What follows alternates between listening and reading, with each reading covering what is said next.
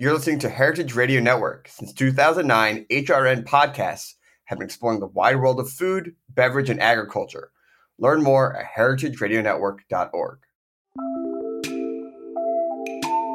Help keep nonprofit food radio on the air and get a limited release HRN t shirt designed by artist Chema Scandal.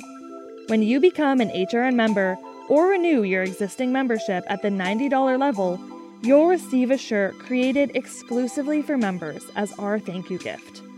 Don't wait because this limited edition t shirt is only available until December 31st. Go to heritageradionetwork.org slash donate to support HRN at any level. There's more swag and benefits available for any tax deductible donation. You can even get your company on the HRN airwaves as a perk of our business membership program head to heritageradionetwork.org slash donate. We talk about food, we talk about music with musical dudes. Finger on the pulse, snacky tunes. Hello and welcome to Snacky Tunes. I am one half your host, Darin Bresnitz. Congratulations to all the California restaurants who were recognized by the Michelin Guide this week, and to all the LA restaurants who made it onto the LA Times 101 restaurant list. It's great to see the community recognized. And if you want to check out some new spots or return to some old haunts, the holiday season is a great time to do this. Speaking of new restaurants, we are so excited to have Avish Naran, who is the restaurateur founder of Pijja Palace in Silver Lake. Is a new type of sports bar that we have yet to see that combines Italian food with Indian food in a very nice neighborhood spot. He talks about breaking the rules, his recent accolades, and how he hopes to redefine what the sports bar can be in the modern restaurant era. Then we hit the archives for a live in studio performance by CJ Fly, rapper and founding member of the hip hop collective Pro Era. So please sit back, relax, and enjoy Snacky Tunes here on Heritage Radio Network. Check. Yo, yo. Was one of the happiest fellas when I first met Bella. We started off as just friends, then exchanged love letters, became best friends, and figured there was no one better. I told her we was gonna be homies forever.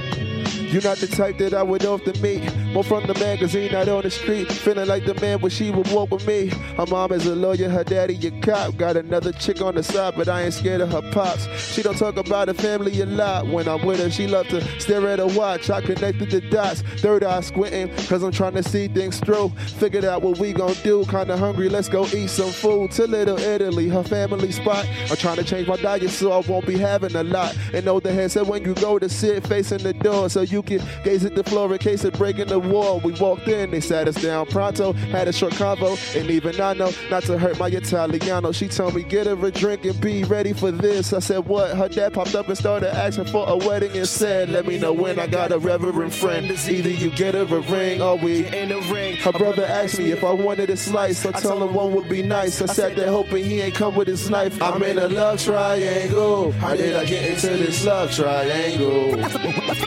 Love triangles. Fuck it, don't give a shit. I'm infamous for having chicks. Flop.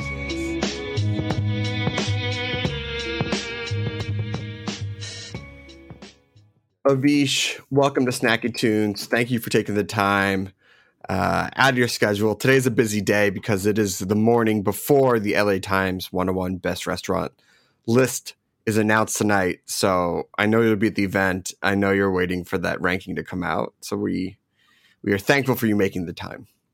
Of course, we're excited. Thank you for having us. Um, let's not bury the lead.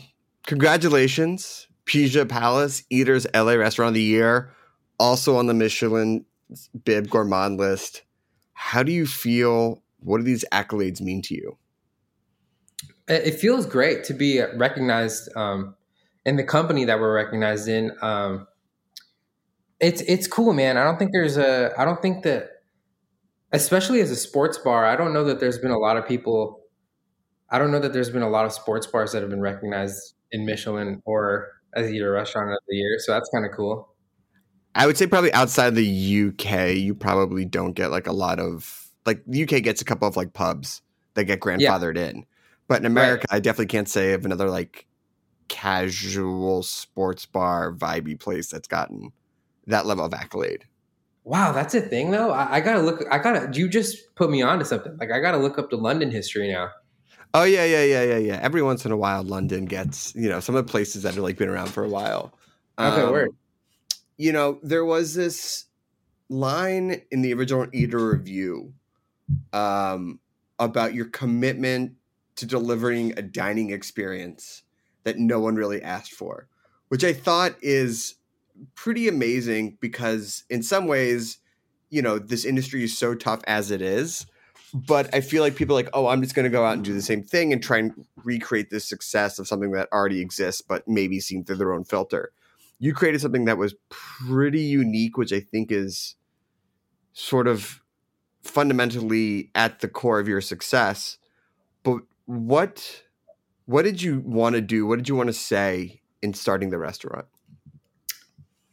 Well, I don't know that I I set out to say anything. Like we didn't know uh, when we opened Pizza Palace. I was re- relatively unknown. Nobody knew who the fuck Miles was. Like we were just like two mm. guys who just you know Miles was coming off um, being a sous chef at Roberta's, and like I was opening up my first restaurant and staffing was really difficult. It was a weird period of time, but I just wanted to open up a sports bar um, with great food. A lot of sports. I like sports bars. I like growing up in LA. You know, there's so many. Mm-hmm. So many great sports teams. Even this year, like when the Lakers are down, when um, the Dodgers are down, like even LAFC won something. So it's just like so yeah. cool. Yeah. Yeah. Love it. It's just, uh, I don't know. I just wanted to do something like sports oriented.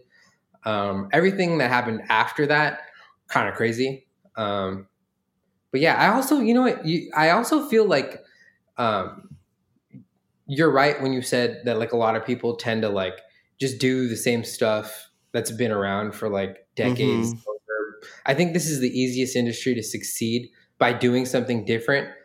Um, but I think that like we're the industry like they kind of train you to do the same shit over again. Like culinary mm. school changed for fucking years. We're still like, when was the last time you and your boys were like, let's go out and get a Coq au vin?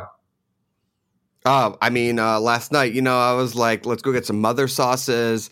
Let's yeah. do some some like Eurocentric dining. yeah, I, I, I think culinary school hasn't changed in a while, and even restaurant management school, like they use like national statistics, which just kind of blows my mind. Like, um, I did, I I learned a lot at ICE, and I'm grateful for mm-hmm, everything that mm-hmm. I, they taught me. But it was just a lot of like, like just they they train in you to not be the exception.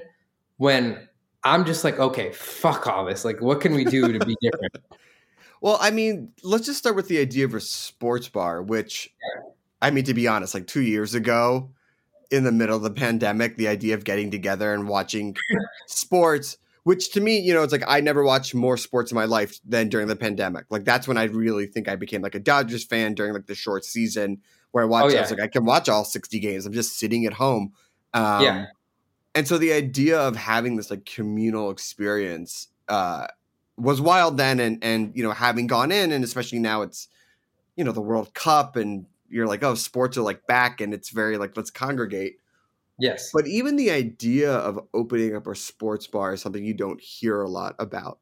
Um, it's not something that you really hear about, especially for those who aren't familiar with Silver Lake, like in the super hip part of a town. What was the original idea behind the concept? Like, what made you want to open a sports bar?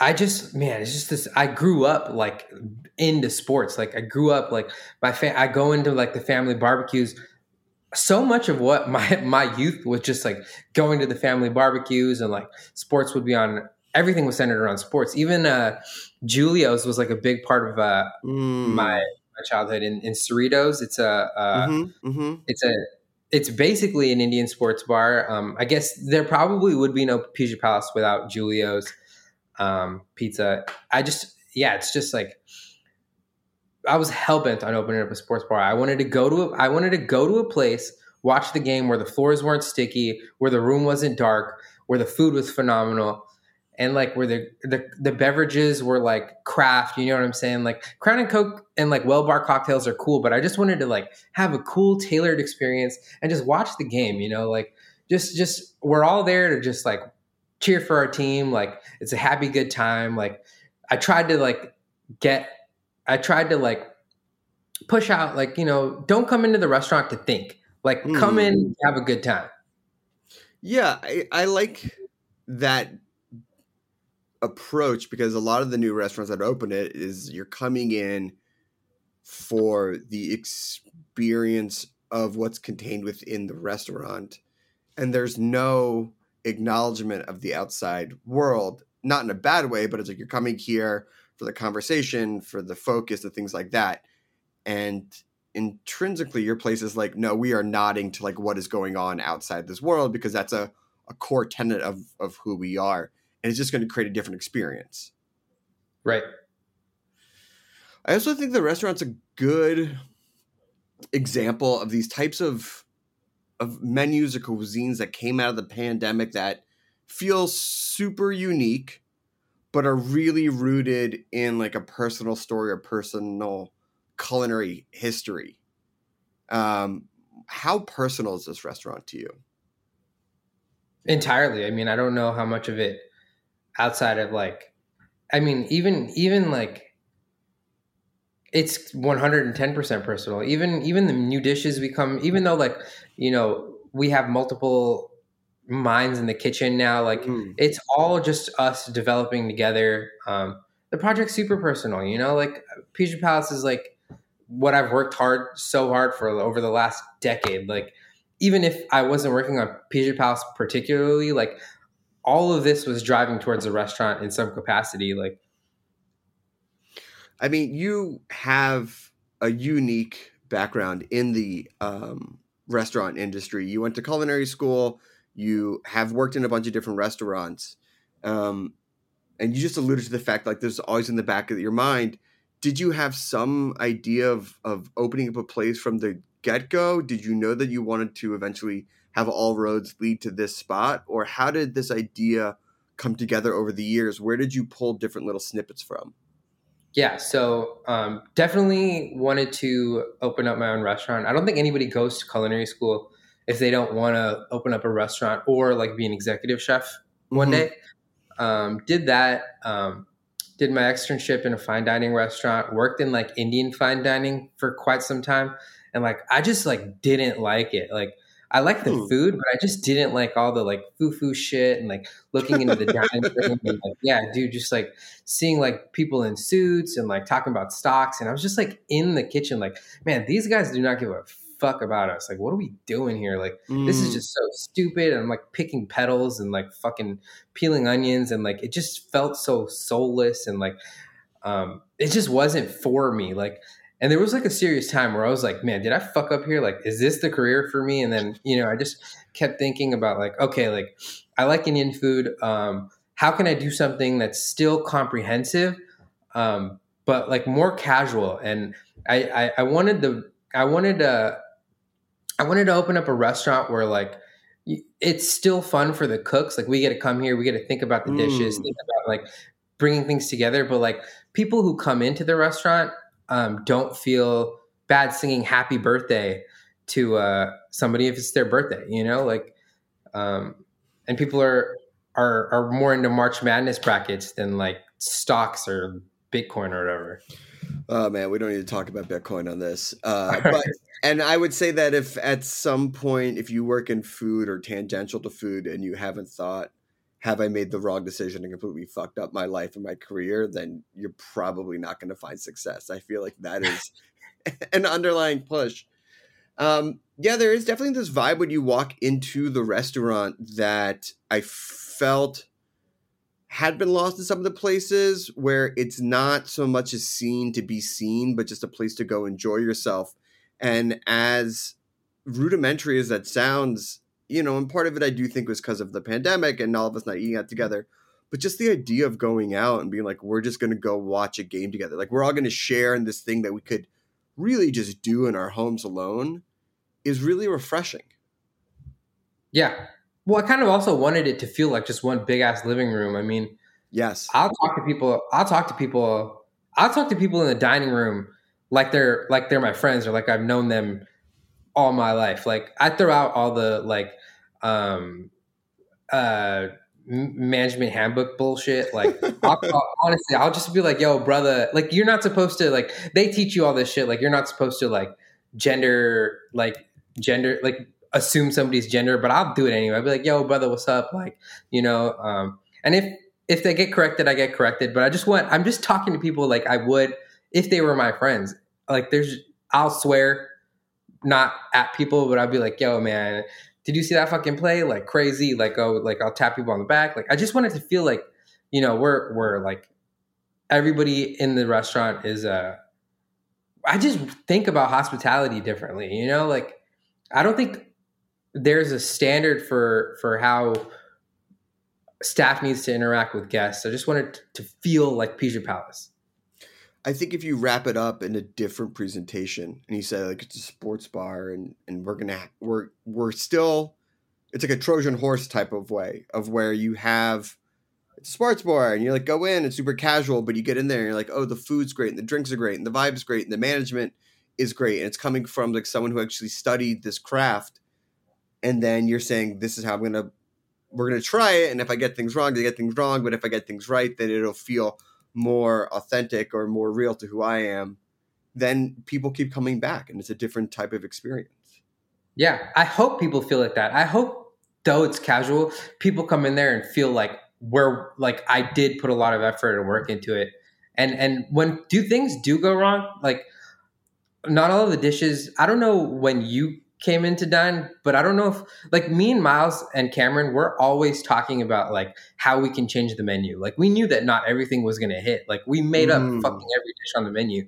So like we knew we knew not everything was to hit. So immediately like when things when we start getting feedback on Resy or whatever we we we get together and we're like okay this needs to change. How do we fix this? How do we edit this? And it's just that process in itself is just fun as well yeah. Um, all right. Let's take a quick musical break because I definitely want to get into the food and the process and, and how you approached cool. it. Uh, we have a song from the archives uh, here on Snacky Tunes on Heritage Radio Network.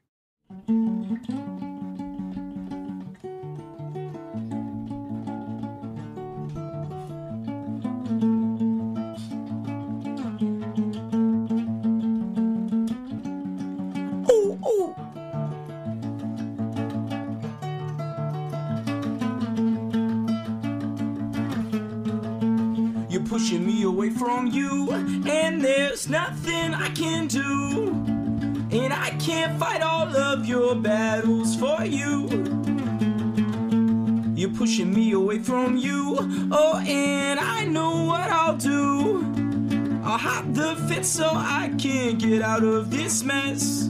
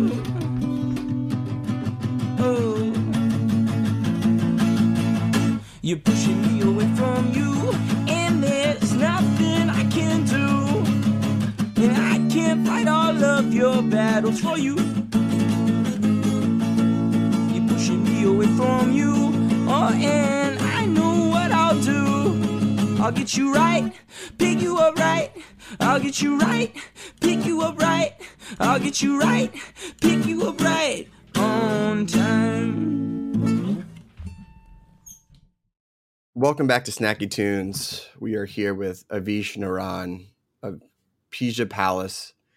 And, you know, there's always this ongoing conversation and chat about authentic food or authentic approach to food and cooking. And, you know, you grew up in a house uh, that was multi generational and had two grandmothers who cooked two different types of Indian food.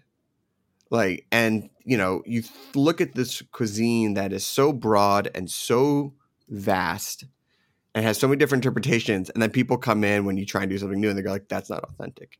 That's not. That's not this type of cuisine." Um, but I feel like, and again, I know we talked about this a little bit in Act One, that like this is really what the new types of restaurants are like, where it's like, this is my experience. Like it's rooted in something that I grew up with. It's rooted in these spices and these flavors.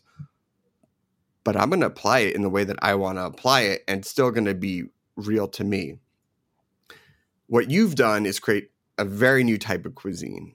And you knew that at some point when you put this out, people were going to have their opinions on it, good or bad.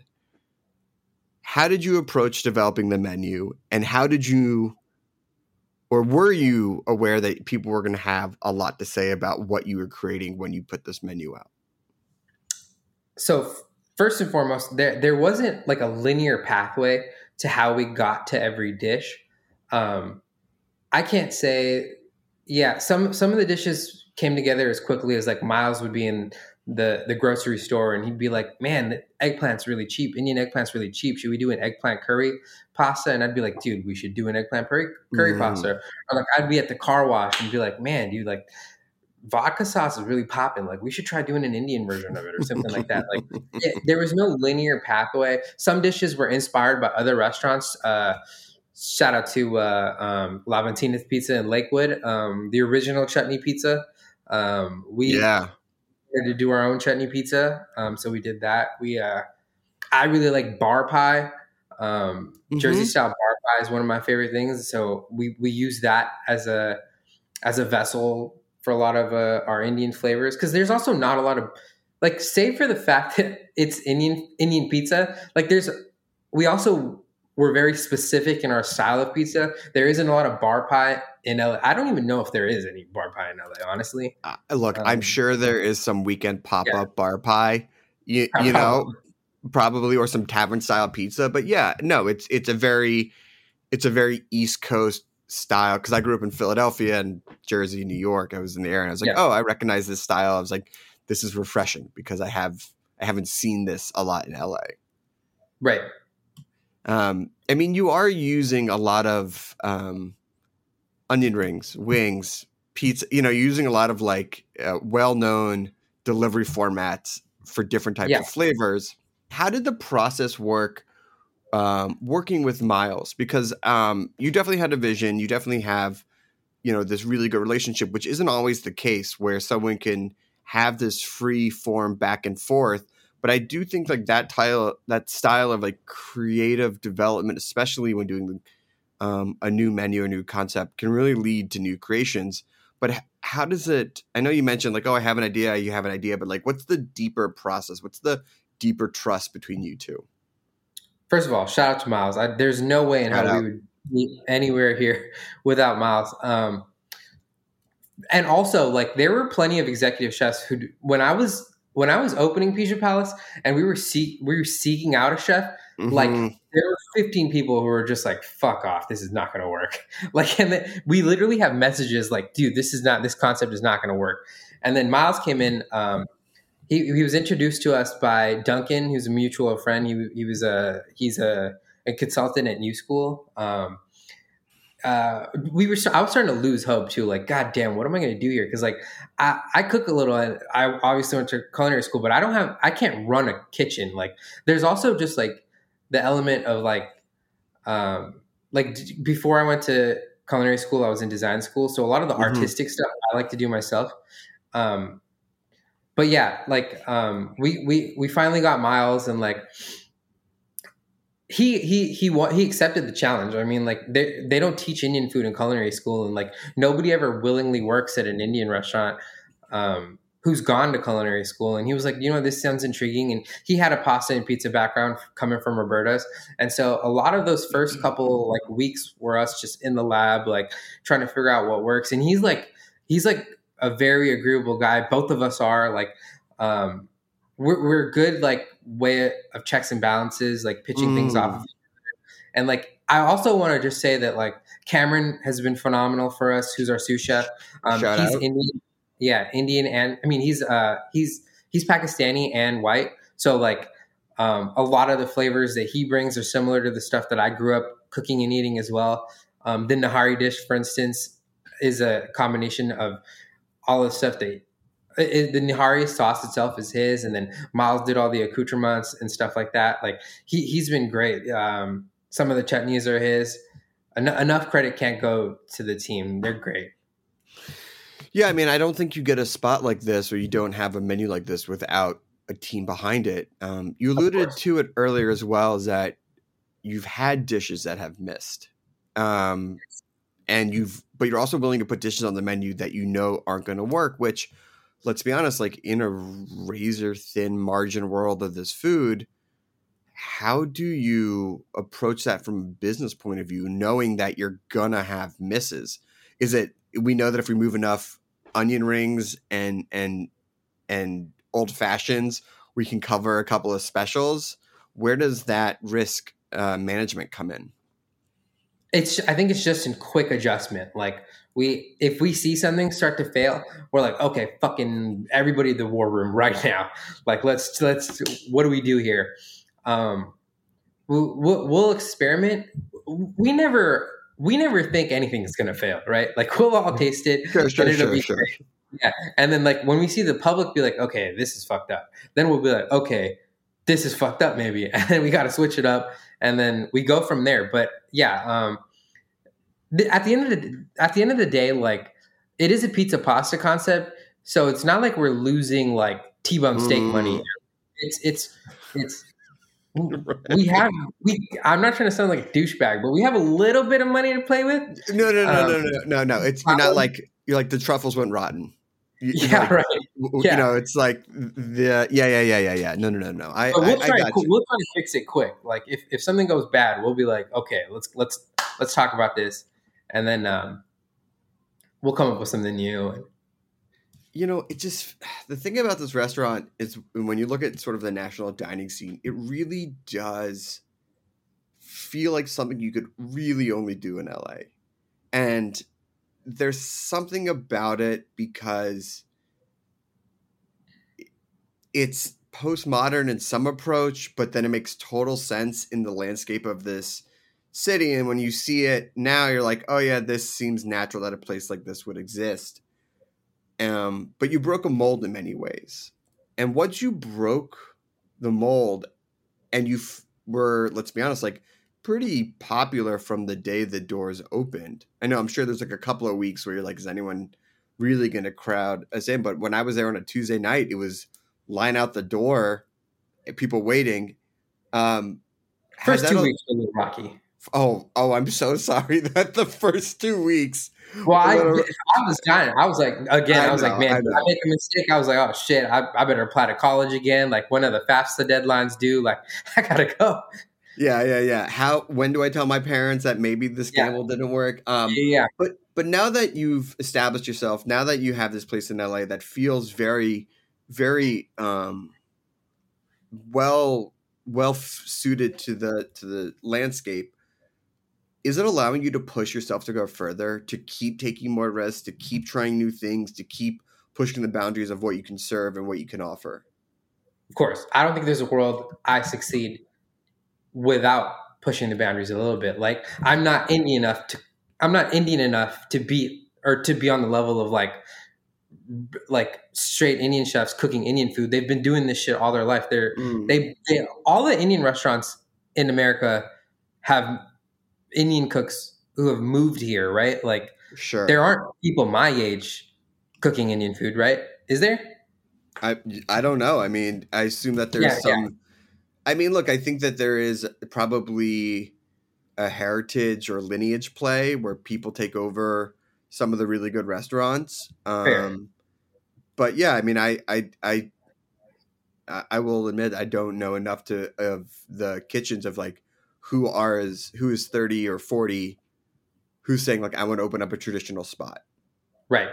This is true. And and I, I just feel like the the best lane for us is is uh is just doing playing our game. Like we don't I don't know how to do anything else. Like it's also just uninteresting to me to do the same thing that other people are doing. Like I, it blows my mind actually. Like motherfuckers will go through the effort of going through culinary school and like working for ten years, and then they're like, you know what I need to do? I need to open up a restaurant, and we got to serve cacio e pepe. I'm like, you could literally Google like they teach you how to do that on YouTube. Like you could just find figure out how to make. It's just crazy. Like I just don't understand like how you can work for 15 years and then just do something that's already out there. Like that's just a me thing though.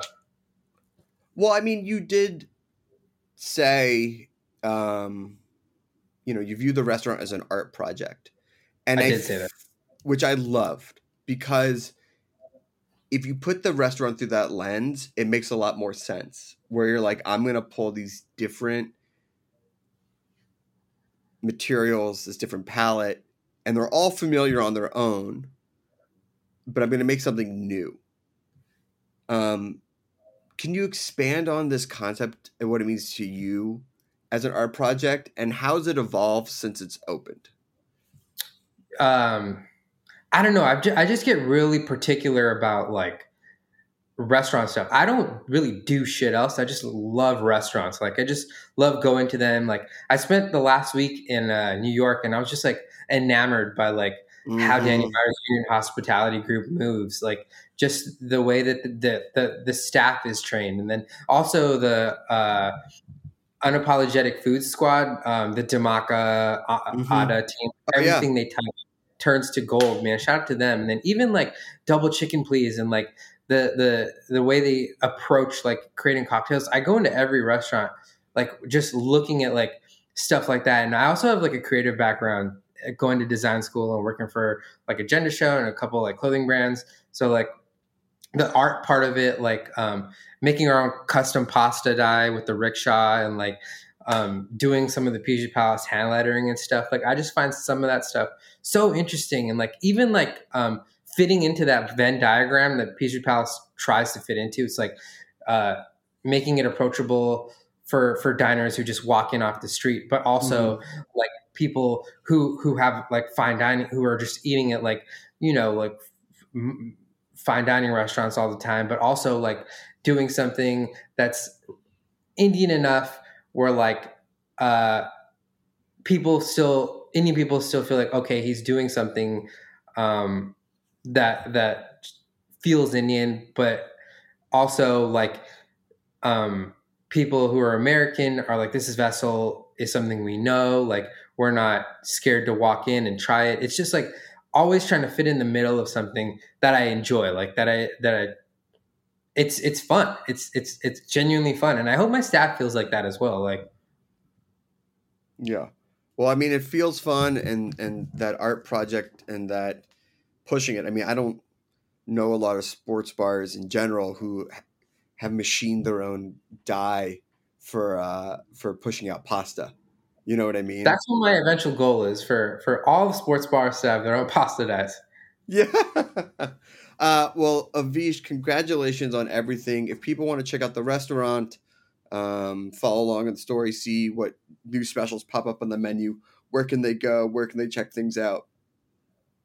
uh, they can find us on Instagram, um, and then uh, also follow. Yeah, you can follow us on Instagram. We're working on a couple other things, and then uh, just come visit the restaurant. You know, Amazing. Well, listen, thank you for making the time. Looking forward to uh, seeing you tonight and looking forward to coming back in. I'm sure you're uh, going to be jammed as the World Cup ramps up even more.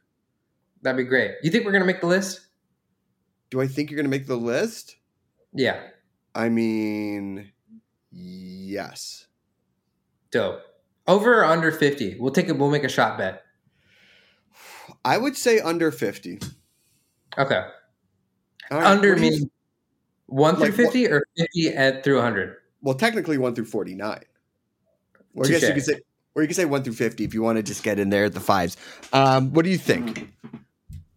I would be happy to. I, I would have be happy to make it on the list. I'm going to say probably 50 through 100 because like this is a like there are restaurants on there who have to make it right. Like uh, people who are just uh, Spago's going to be on the list, obviously. Like you know, I mean, look, go back and listen to, you know, we had Bill Addison on uh, just a few weeks ago. You can go back and listen to that um, that chat and uh, his approach. Um, I don't know. And the rankings are back, babies. So Yeah. that was, you know, we'll see. Um, you know, look, there's I don't know how many thousand restaurants in LA and and however far they expand to consider LA. So I think to your point, just being on the list. yeah, But then you get on the list and you're like, wait, where are we on the list? Wait, where's that number? I don't know. because I'm, and-. I'm gonna be like, bro, you owe me a shot. all right, all right, all right. I'll uh, I will make good on that. My my. So we both say yes. I'm I'm saying one through fifty. You're saying fifty plus. All right, Yeah, I'll come in. We'll do onion All rings in a shot. fair. All right, Avish. Congratulations on everything again. Congratulations on the uh, Eater Award, the Michelin Award, everything like that, uh, the list. And uh, we have another song from the archives and a live performance here on Snacky Tunes on Heritage Radio Network. Appreciate you, brother.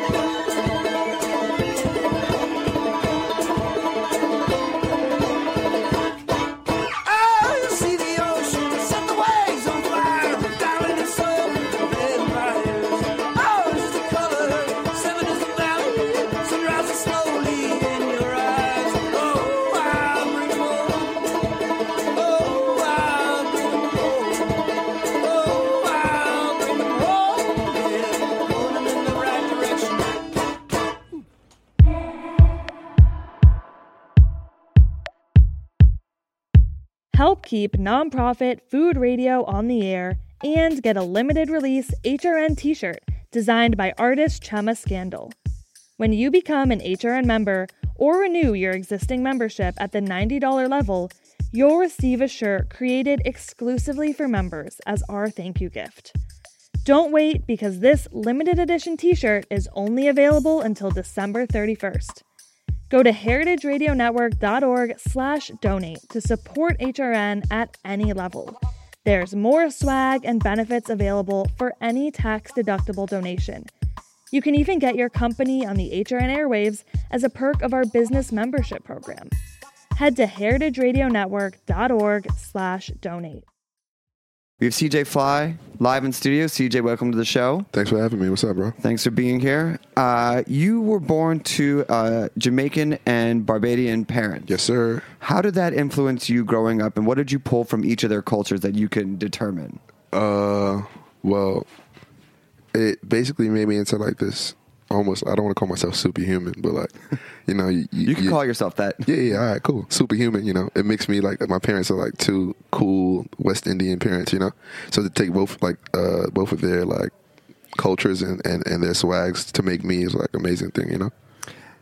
I like to look at my parents and pick out their best traits, and when I see like it's something poor inside of me, I was Yeah. like, "Well, I'm not like that side of that." Yeah. So, what are some of the more defining qualities that you took from your mom and from your dad's side that influenced your your work and kind of your drive? Uh, well, growing up, my dad only played reggae. You feel me? Like people like are shocked to know that I wasn't raised on like Wu Tang and Tribe. You know, I found out about a lot of that stuff on my own. My mom's from being from Barbados. She's like raised on soca and calypso music, and that was her upbringing. So she like introduced me to that world too.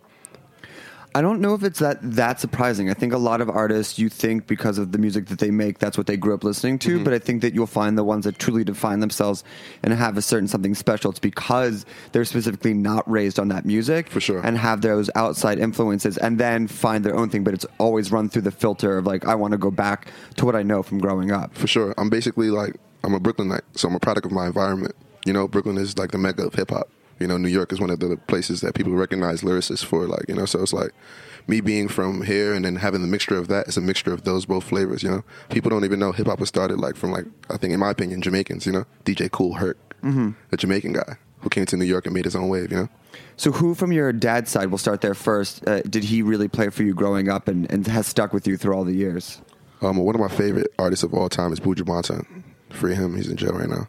Uh, Beres Hammond, Sizzla, Capleton, like a lot of the more uh, old school reggae stuff, not like newer stuff. He did play the newer stuff like Vybz Kartel, Bounty Killer, and all those guys, but like that was the main like thing, like right there, like his generation of reggae, you know, Bob Marley, those things, you know. And from your mom's side, who did she listen to? My mom was weird. She so she listened to her soca and calypso music, and then she had a mixture of like R and B, not rap. So she had like uh, some Allison is it Alison Hinds, Alison Hinds, like Rupee, and a couple other artists and stuff like that. And then my mom would like listen to like Jaheim and Jagged Edge and like all of those things mixed with that. You know what I'm saying? So. And did they incur, or who got control of the stereo?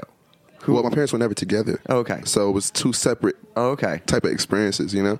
A different vibe. Like even my grandmother's house, like her food would be like the whole Bajan side of it, and my dad's side would be like curry, oxtails, all that type of stuff, you know?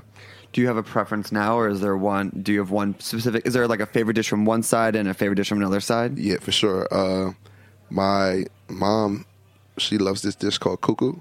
It's like cornmeal mixed with like uh, some vegetables and some other things, and then they cook it with like sides like flying fish, and it's, it's cool. I like that a lot. What's flying fish? A fish that literally flies Oh, out it the is like it's not like a clever name. It's literally just a No, it literally fish. flies. Okay. You go to Barbados, you'll see that motherfucker jump out the water like choo, choo, choo, keep jumping. So, uh, flying fish is one of my favorites from Barbados. Uh, they have fish cakes too. I have like three favorite Barbados dishes, like flying fish, fish cakes, and like maybe the cou-cou. You know, Can you taste the difference because the fish is aerated? it's not actually flying, flying. Like it just jumps out of the water for a little bit, like on some salmon. shit, You know, But over its lifetime, it's still out of the water more than most fish. possibly, yeah. That's why it's a flying fish. Yeah. You know, flop. And then from your dad's side, what dishes? Uh, I love stew peas, which is oxtail, Mm-hmm. and uh, with red peas in it. I love jerk chicken. Anything jerk, I love. I love spicy foods, you know. Um, and what else? Ackee and saltfish, which is the national dish from Jamaica. And what is that? Uh, it's basically like this plant. It's like yellow and it has like black seeds in it. That's the ackee. Saltfish is basically codfish. I don't know if you ever ever had that. Mm-hmm. They basically mix those two together and put like some pepper in it, and it becomes this like beige and yellow mixture with peppers, and it's just beautiful, man. It's like art. And have they taught you any of the dishes themselves? Do you cook? Uh, a little bit. They haven't taught me like the super nice things that I like yet, you know, because they obviously, I think my dad especially wants to cook for me still, like, so he doesn't want me to like not need him anymore.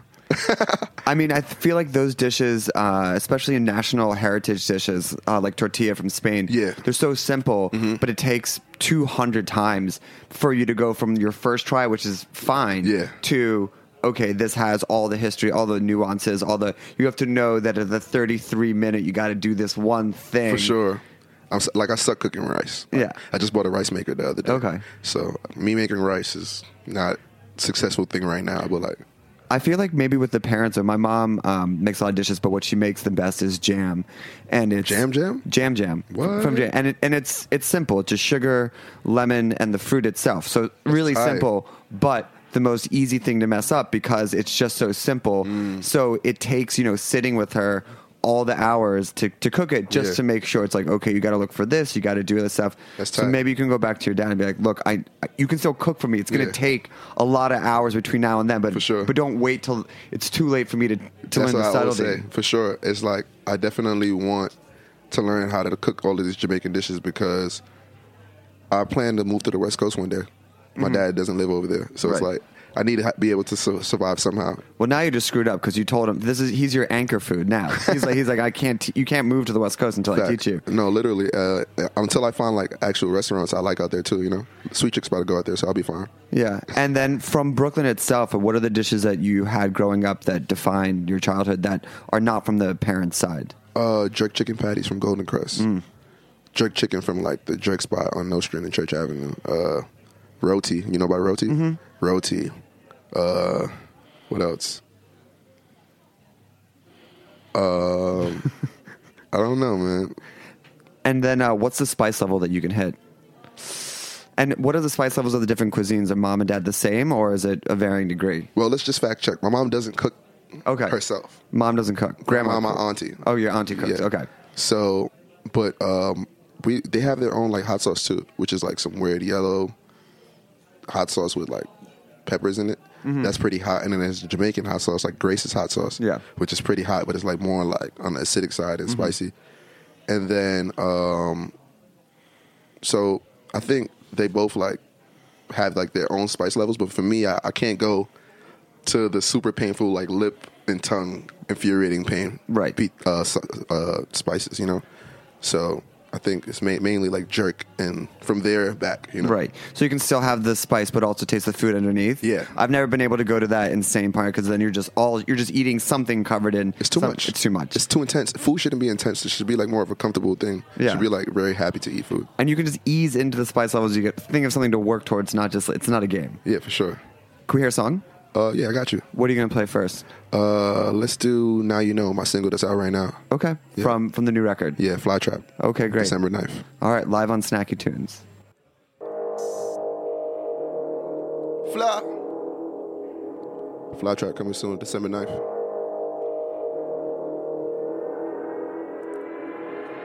Hope you hear this and you know. Hope you hear this and you know. Hope you hear this and you know. Hope you hear this and you know. Hope you hear this and you know. Hope you hear this and you know. Hope you hear this and you know. Hope you hear this and you. Now you know you fucked up. Cause a nigga looked up.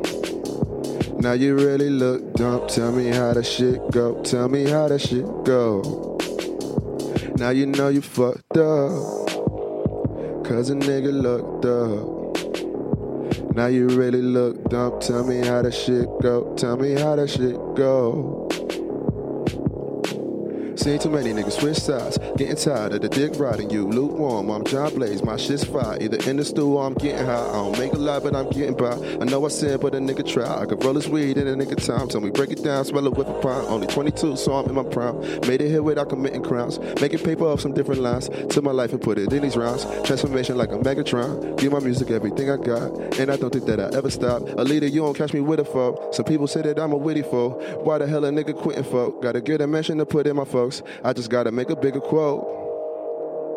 I just gotta make a bigger quote. Now you know you fucked up. Cause a nigga looked up. now you really looked up. Tell me how that shit go. Tell me how that shit go. Now you know you fucked up. Cause a nigga looked up. Now you really looked up. Tell me how that shit go. Tell me how that shit go. Hope you hear this and you know. Hope you hear this and you know. Hope you hear this and you know. Hope you hear this and you know. Hope you hear this and you know. Hope you hear this and you know. Hope you hear this and you know. Hope you hear this and you know. Fly Trap.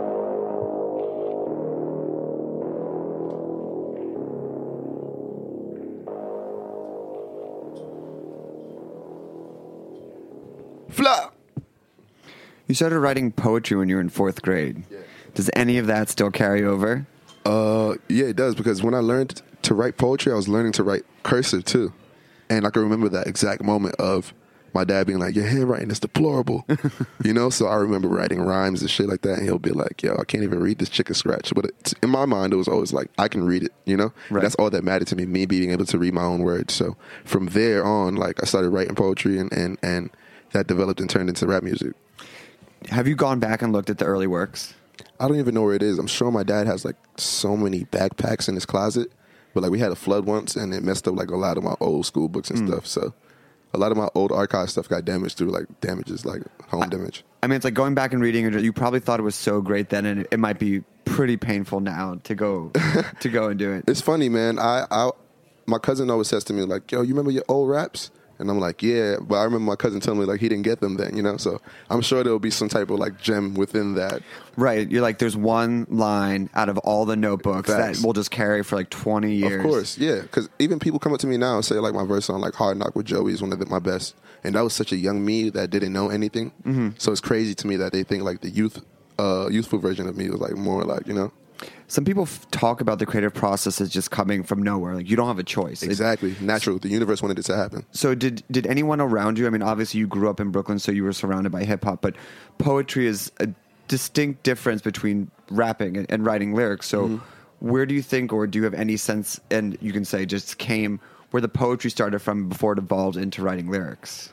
Um, I think I've always been very expressive as far as like writing goes. I'm an only child, so like me being an only child influenced me to try to communicate through my music. You know, I didn't really grow up with anybody to communicate with, so my music is the tool I have and use to basically speak to the world. You know, so with that being said, um, yeah, through through me like trying to like get my message and get my story out there, basically like I feel like I, I took poetry and used it as a platform. You know, and, and uh, I think even through the reggae, the reggae, I, I heard the lyrics and I, I knew that that was poetry in itself. You know, like Beres Hammond and Buju Banton, they were like poets of their own culture. You know, speaking of their story and, and the story of their country. So I wanted to do the same, and I think it started from that timing. You know, just understanding words from my parents playing it. You know. And how did the evolution in your own mind go from writing poetry to writing lyrics? Or where did you begin to see the shift? This is a poem, but now this is definitely a lyric.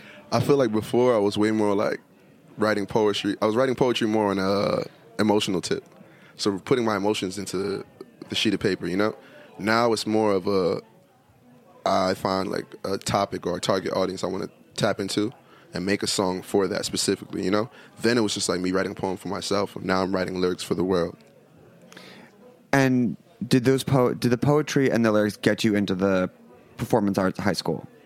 Uh, nah, actually went to school for uh, communica- communication arts. Oh, okay. Yeah, so everybody else was going there for uh, like acting and like uh, other programs and shit, but I was literally there for like communication arts only, and What is communication arts? I couldn't tell you, just a, a fancy name for nothing. Nothing. But that's where you met your entire clique. Yeah, basically, we uh, went to high school together, and we were all ciphering in the hallways together and shit. And obviously, like when, when like let's say ten people are rapping, you know the three that are nice. You know what I'm saying? That was our energy, and we always like chill with each other, and we had like a similar goal to be the best. You know, like I didn't learn about entendres and stuff like that until I met Steez and all the rest of the homies. You know. And were you still at a young enough age where you were allowed to be vulnerable and ask questions? Like, Yeah. how did the education process happen? I mean, we're talking about high school, so you think 16, 17 is not that old, but still at that age, uh, within any situation, you want to sometimes act as much. But did you have a certain persona in the hallways, and then you'd be like, okay, what do you mean behind closed doors? Or how did the formation take place? As far as the crew, Yeah. Uh, we were cutting class together. So after the ciphers and all that, we was like, okay, these are the guys. You know, you identify everybody as artists. You know, and then you see who you mesh with perfectly and who meshes with everybody else well too. Because there was some people that could have been in the crew, but they didn't mesh well with everybody else. They had like personal whatever problems. You know what I'm saying? So we just clicked instantly. We all used to cut class together and create. We try to record like in the auditorium. Like we were just doing everything we shouldn't have been doing just to create. And now there's a program at our school for making music, which is dope because of us. You know, Right. and that's dope that we have that program there. Like because we used to cut class just to do what we had to do. So it started through that, and then we just started building. And years passed, and everything just blew off and took off. What was the first show together like? Uh, the first show together was crazy. I think the homies had another show that I wasn't at, and that solidified it. And then the next show was like crazy. Like we went on tour that summer. It was insane, man. Like very a lot of magic. Like we just knew it was something special. It wasn't like a random feeling, you know. You don't need to give like the best story because you can keep that thing. But what's like the second best story from that? Second tour? best story from the tour. Damn. I mean, it was three like 17, 16, 18 year old kids just traveling around America, just touring for the first time, seeing people like react great to us. So like, there was so many things we we shroom tripped on that on that uh, tour. Like that was a crazy timing. You know, it, it was dope to see the fans react to us the way they did for our first time. You know, so. And where did you get the name Progressive Era from, or how did that come about? Uh, naming is naming is difficult no matter what the artistic endeavor. sure. So where did that come through? And does someone like claim to it, or is it a fuzzy like I think I said it? No, I think I said it. Nah, No. Steez definitely came up with it, and then he asked our homie Powers what he thought about it, and then we, Joey and myself, came next after that, and then we solidified it. You know, so like it was more of a school thing. Like we were in, in school learning history, so like it was something we learned about within the four years we were there, and it ended up popping out as the perfect name for us. You know. Did you feel that you had veto power by the time it got to you? Like we, we want to go with this. We'll ask you, but we're really going to go with this. I was with it. I, I wasn't like super picky. I was just more. We, we all didn't have our our rap names now too. Like everybody changed their rap name a little bit too. Like Steez was J Steez, Joey was J O V. I was like before I met them, I was CJ Fresh. So like we had to solidify ourselves too, in addition to the group name. So like it was something we built on. Luckily, we knew about the the whole time period, so it makes sense for us. You know what I'm saying? Definitely. Uh, school influence. How did you go from fresh to fly? I mean, fresh is kind of cheesy, you know. Fly was like a term we were using like at the time, and like we went. People were saying like in like junior high school. I remember people being like, "Yo, you look fresh today." And I got to high school, started switching up my style, and people started calling me Fly, and I was like, "Oh, this is perfect." Oh, CJ so the people, Fly. the people named it for you. Yeah, I mean, in my high school, I was known as the fly guy, so like it made sense and everything connected. I used to have dreams as a kid of me just leaping off my back and starting to fly and soar, and I was like, this is perfect for me. Like even at my mom's house in Bed Stuy, we had like a, a plumbing problem, and the, the the shower rod came off, and a swarm of flies comes out, and like I felt like Batman, bro. For a swarm of fly comes out, and I'm like, oh man, this is meant to be. So it could have been roaches. I could have been CJ Roach, you know. Can we hear another song? yeah, of course. What are you to play? Italian friendship. This is from my first mixtape. Uh, okay, live on Snacky Tunes. Check. Yo, yo. Was one of the happiest fellas when I first met Bella. We started off as just friends, then exchanged love letters, became best friends, and figured there was no one better. I told her we was gonna be homies forever. You're not the type that I would often meet. More from the magazine, not on the street. Feeling like the man when she would walk with me. Her mom is a lawyer, her daddy a cop. Got another chick on the side, but I ain't scared of her pops. She don't talk about her family a lot. When I'm with her, she love to stare at her watch. I connected the dots, third eye squinting, cause I'm trying to see things through.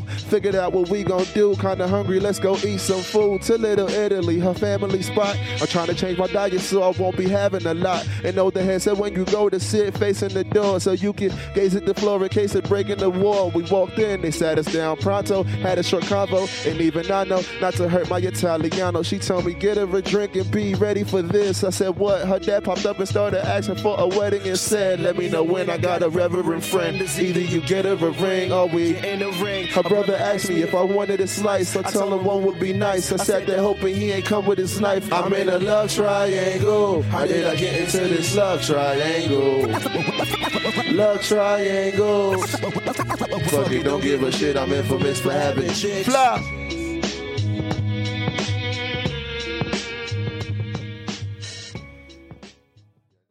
New record, Fly Trap, Yes, sir. out December 9th. Yes, sir. It's my mom's birthday. Oh, happy birthday, That's mom. the significance. People don't even know that. Well, now they do. Yeah. happy birthday, mom. Thank you. Congratulations. Appreciate it. What was the process of putting the new record together? Uh, well, I haven't put out music for the last two to three years, so it was a lot of patience. a lot of anxiety. Uh, I put all my life experiences into it. Uh, not every single one, but like the ones that mattered for this specific project, you know. And I think people are gonna like it, man. Like it was not a long process, but it, it definitely took some thinking, you know. Some people will write 50, 100 tracks and then they'll call it down. Uh, some people will just sit down and the record will just come out. Mm-hmm. Were you one or the other in the middle? uh, definitely went through 50 to 100 tracks and then I, I refined it down to the specific sound of cohesiveness you know so i've definitely made those 50 to 100 tracks and now i have three albums in the stash Okay. so now i have some work to do but i definitely made this project like something that was very concentrated and the clarity is very key and the message is there you know And what would you say the message is from three years ago from your last your last record to what you have to say now? Like even at the record I just performed, uh, that song was more like a storytelling, me trying to be on my uh, what's the movie called, the Bronx, a Bronx Tale vibe, you know. Now I'm more like my own life, my own movie. You know, that's what this project is. Like I feel like the first mixtape, I was sitting in a movie theater with a projection coming from my eye, basically to say like I'm in a theater and I'm about to watch something, or you're about to watch something. And now this is one of my first films. You know, so there's a difference where I was trying to emulate other films and shit like that, and now I'm trying to do my own like film direction. You know. And did you pull from your clique to be able to get reference points or to get feedback, or was this just a solo endeavor? it was a solo endeavor, but I definitely played it for them for the last two years. Like the project really changed uh, quicker than I thought it would. Like I thought it was done last December, and then I came back to New York. Like last summer, I was in Canada working on it, and then I thought I was done. Came back to New York December. I'm like, this is the project, and it wasn't actually done yet. In the last like January to like August, that's when the project really completed, and I recorded so many new records and shit. So it got finished this year, and and, and it's a different vibe from what it was before because I, I I actually got to figure out what I wanted to do and played it for the homies, seen their opinion, changed a few things, but I didn't ask what they thought I should do. I just did it and then said, "This is what it is." You know what I'm saying? And what was it that you thought was done and then it wasn't, just down to the, the bone of it? What do you mean? Well, what was it that you thought it was done last December, and then what did you go and back and change in the, the Oh. following eight months? I mean, I, I didn't feel like it was as perfectly cohesive as it is right now. I think right now, like the clarity is key. You know, you hear every single thing and word that I'm saying and, and know what I'm talking about, and it all ties into each other. Before it was more like a compilation of songs that I made in the last two years, which was some of my best and some of my, you know what I'm saying? Mm-hmm. Different vibe joints. And now, like, I definitely pinpointed what I wanted the whole album to sound like in a whole, and I've captured that, and it's there. Fly Trap. And you have an ode to your grandfather on there. Yes, sir. How did that come about? Uh, well, last summer he passed away. Rest in peace. And I was out there uh, for the funeral, and and basically, uh, I stayed with my grandmother for a month because I just felt like she needed somebody to, you know, what I'm saying, lean on. And through that process, I finished like a lot of songs. Like I made songs for him. Like I was sitting in the garage, and the, song that I made came to me through sitting in the garage, just thinking about him. You know. So everything just came naturally through the life ex- life experiences. You know. Did she teach you anything about cooking while you were with her? Nah, man, it's kind of. I, I don't know if she's gonna hear this, but it made me sad to think that like love is actually a factor in cooking. It kind of felt like the food tasted different since he passed away. You, I mean, you hear that all the time. I don't think that's an odd statement. No, it's true. I think that it, it, it comes again. It comes in that subtlety and nuance, and also when you're cooking for people, especially if you're married for a long time, you cook a certain way. You know they like a little bit of this. So Mm-hmm. Exactly. if they're not there to cook for or to guide the hand Exactly. or reach for that spice, Exactly. it does change. That and my grandmother's diabetic now, so she's not using as much sugar and salt and all the things she used to use. So it's a little more like uh, cholesterol free. You know what I'm saying? What's going to be amazing is you're going to chase those flavors for Of the course. rest of your life. I already know. I already know. Well, I want to thank you for coming by the show. I want to make sure we have time for one more track. Where can people get the record? How can people find you? How can people see you live? The record will be on all platforms: iTunes, Amazon, Google Play, uh, Tidal, you name it. It'll be there. Definitely check it out December 9th. You might get it like a day early. We we trying to figure out everything, you know. Okay. And uh, how can people find you, book you? Uh, you can find me on socials, Flyest in the Era, F L Y E S T I N T H E E E R A. I'm sorry it's so long. That was like my high school like mind making that Twitter account. Yeah, and you can't change it. I can, but the guy who has CJ Fly doesn't want to give it up. Really? yeah. I mean, that can be fixed. Yeah, hopefully. You We'll just, figure gotta, it out. you just got to get bigger than him and become the authorized person. of course. I'm going to holla at Twitter, see what they're saying. Th- They can probably help. For sure. Uh, well, thanks for coming by. Thank uh, you. Big shout out to Darin as well out on the West Coast. Please make sure to vote for Snacky Tunes for Taste Awards. We would really appreciate it. bit.do backslash st vote. What are you going to take us out with? Uh, I have this song called Diamonds that is like a record for the world. It's not just for the youth and my fans. Like, I feel like your mom might hear it and like it. So definitely play it for her. All right, Mom, this goes out to you. Shout out to all the mamas. Thanks for listening, and we'll be back next week with another episode of Snacky Tunes.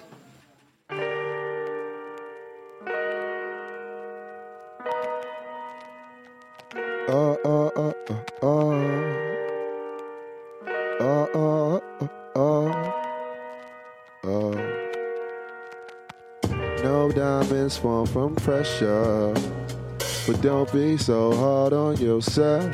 Uh, uh, uh. No diamonds fall from pressure, but don't be so hard on yourself. Don't you worry about a thing, just keep shining. Show them how bright you are, even if it blinds them. If you like to dance, depending on the light, and some people see you and they get so wicked. Made this one for all the miners in a dark place where you might just find us. Made it out and with a few survivors. One of their wants and their desires. What I learned it made me wiser. Cause we've been tough. Lose a lot as soon as we get cut. You know where we came from, it was rough. Hard differentiating what is love. Feel no way if someone try to pick you up Brazilian, even when they give you funny looks. Got them by their wrists just like some cuffs. Kill for you, cause that's the shit that money does. Your dreams get crushed. No diamonds fall from pressure. But don't be so hard on yourself. No diamonds fall from pressure. But don't be so hard on yourself. No diamonds fall from pressure. But don't be so hard on yourself. No diamonds fall from pressure. But don't be so hard on yourself. You keep on shining. You keep on shining. You keep on shining, cause you are a diamond. You keep on shining. You keep on shining. You keep on shining, cause you are a diamond. You keep on shining. You keep on shining. You keep on shining, cause you are a diamond. You keep on shining. You keep on shining. You keep on shining, cause you are a diamond. Diamond. Fly Trap out December 9th. Make sure you go get that. Thank you, Snacky Tunes, for having me. Fly!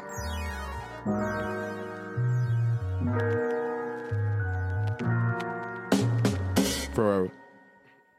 We talk about food. We talk about music with musical dudes. Finger on the pulse, snacky tunes. Snacky Tunes is powered by Simplecast. Thanks for listening to Heritage Radio Network, food radio supported by you.